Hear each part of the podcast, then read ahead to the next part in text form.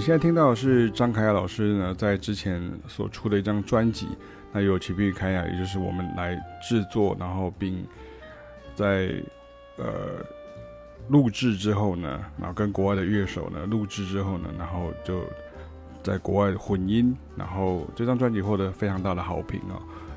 那这是一张用古典乐的曲目来改编成爵士乐的专辑，然后里面除了爵士乐的编制之外，还有非常标准的爵士乐的即兴的模式以及合奏的模式，所以是一个相当不错的一个，可以说是一个示范型的一样的一个曲目跟一个示范型的一个演奏啊，一张专辑。那为什么特别会介绍到这张专辑跟这首曲目的原因，就是因为因为我们。最近拍的一个影片，就是叫做用和声小音阶的声响即兴时，该如何避免阿拉伯味与日本味哈，就是非常的呃专门然后在讨论到这个问题哈。那怎么说呢？因为其实古典音乐的学习呢，通常我们就学到很多音阶，可是我们并没有学到每一个音阶其实都还有七个和弦。所以通常我们比如说我们介绍呃小音阶，那我们就介绍小调音阶，那我们就介绍第一个和弦。那其实后面还有其他的和弦，每一个调都有七个和弦哈。如果在调性内的话，即便是调式也是一样啊。所以这个是古典音乐的训练里面所缺乏的。那在爵士乐里面的问题，我等一下会提到哈。通常就是比较复杂哈，所以很多人就会看到就很害怕。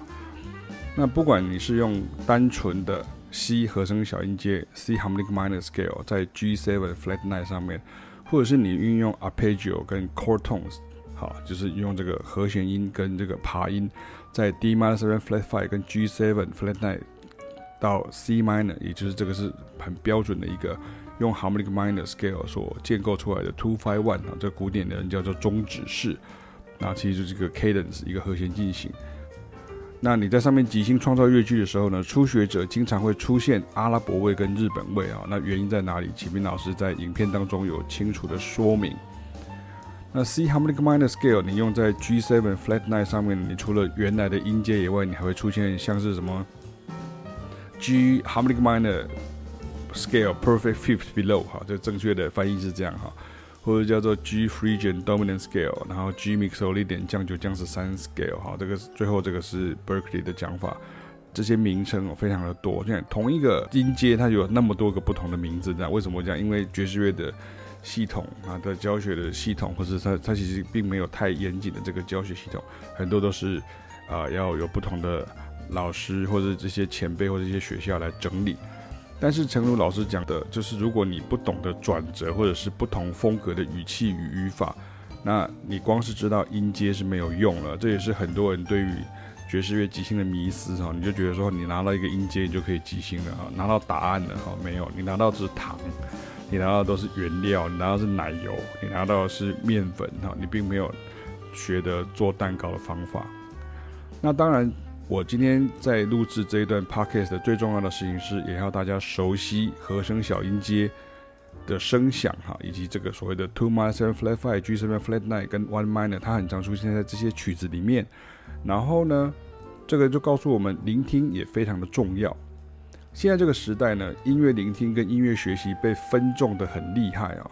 我自己教爵士乐很久了哈，发现很多学生啊没有听过古典音乐哈。我常常会开玩笑说，你们是不是以为这个是手机的铃声，还是功能性的音乐标示的？比如说是什么，呃，线上请稍后，好，然后或者滴滴滴滴滴滴滴的这样，或者是这个是电梯上楼哈，或者是这是一个什么微波炉的这个声音，哒哒哒哒哒哒哒哒，好像这样子，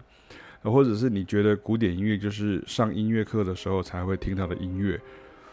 或者是一个更糟糕，就是在学生时代的音乐课，经常因为升学考试的缘故啊，被别的课的老师借走了。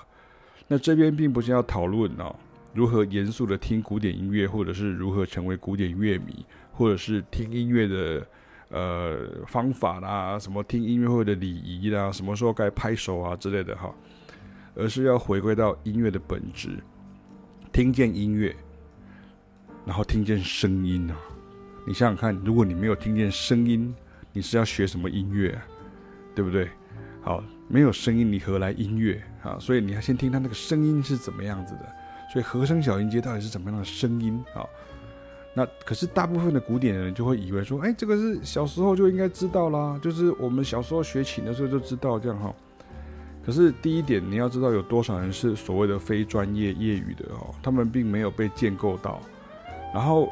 古典人有时候你小时候你忙着练琴，那个都是你的手指上的技巧，它并不是你真正会知道他说他叫什么名字，或者说他是什么什么什么声响，所以你常常只记得他是。怎么样弹？可是你或是你知道他怎么吹，可是或是怎么拉，可是你不知道他是不一定不知道。他说哦，他就是乐理人家里面讲的什么东西。因为老实说，在古典音乐里面，乐理的教授跟音乐乐器的这个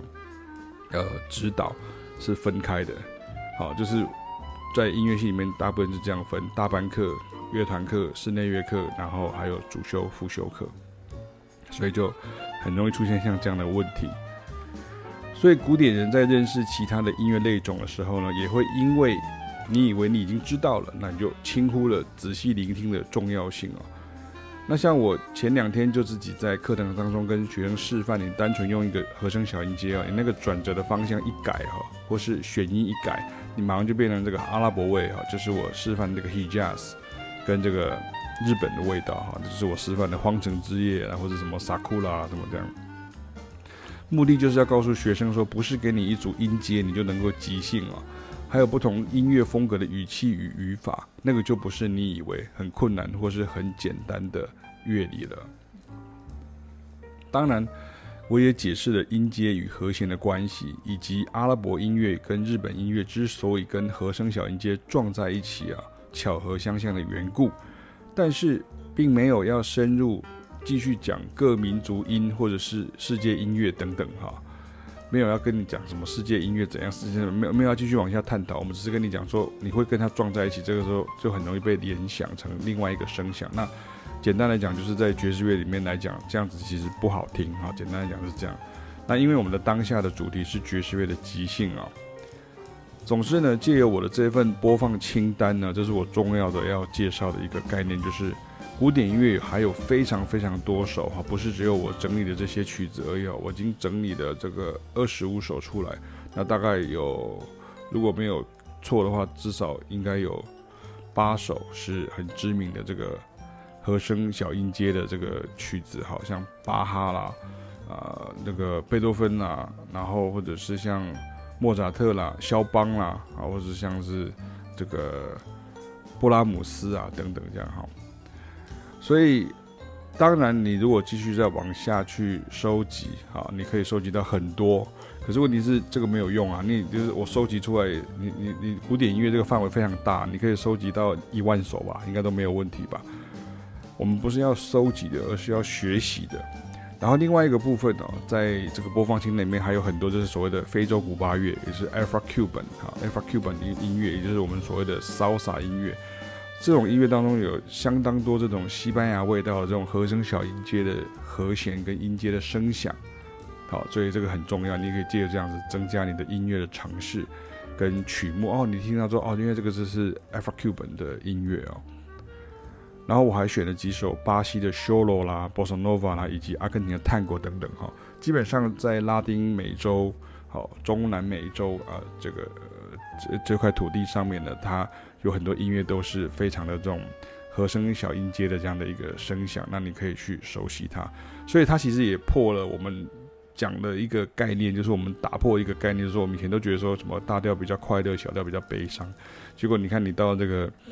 Afro-Cuban music、Salsa music，大家这样跳得很开心的时候，结果那个音乐其实是小调的音乐。哔哔哩哔，梆叮当，哔哔哩哔，梆叮当，滴滴滴滴，哒哒哒哒哒哒哒哒哒。然后，所以其实这个是对欧式音乐来讲，它尤其是比较古典的欧式音乐来讲，它是这样没有错。可是，其实对于其他的世界上各角落的音乐，它其实并不是这样的感觉啊。甚至你会像到了 Funk 音乐、R&B 音乐，很多音乐是小调的。可是它却是非常开心，因为它加上了节奏，然后加上了其他的一些律动等等的一些元素加进去，就不是你原来想象那个样子哦。所以要比较全面的。所以总之，大家要习惯和声小音阶的声音呢，以及 two minor seven flat five 到 five seven flat nine 到 one minor 的这个声响。那你要单纯的从这个爬音或者是呃和弦音去得到漂亮的旋律哈，老实说还蛮难的。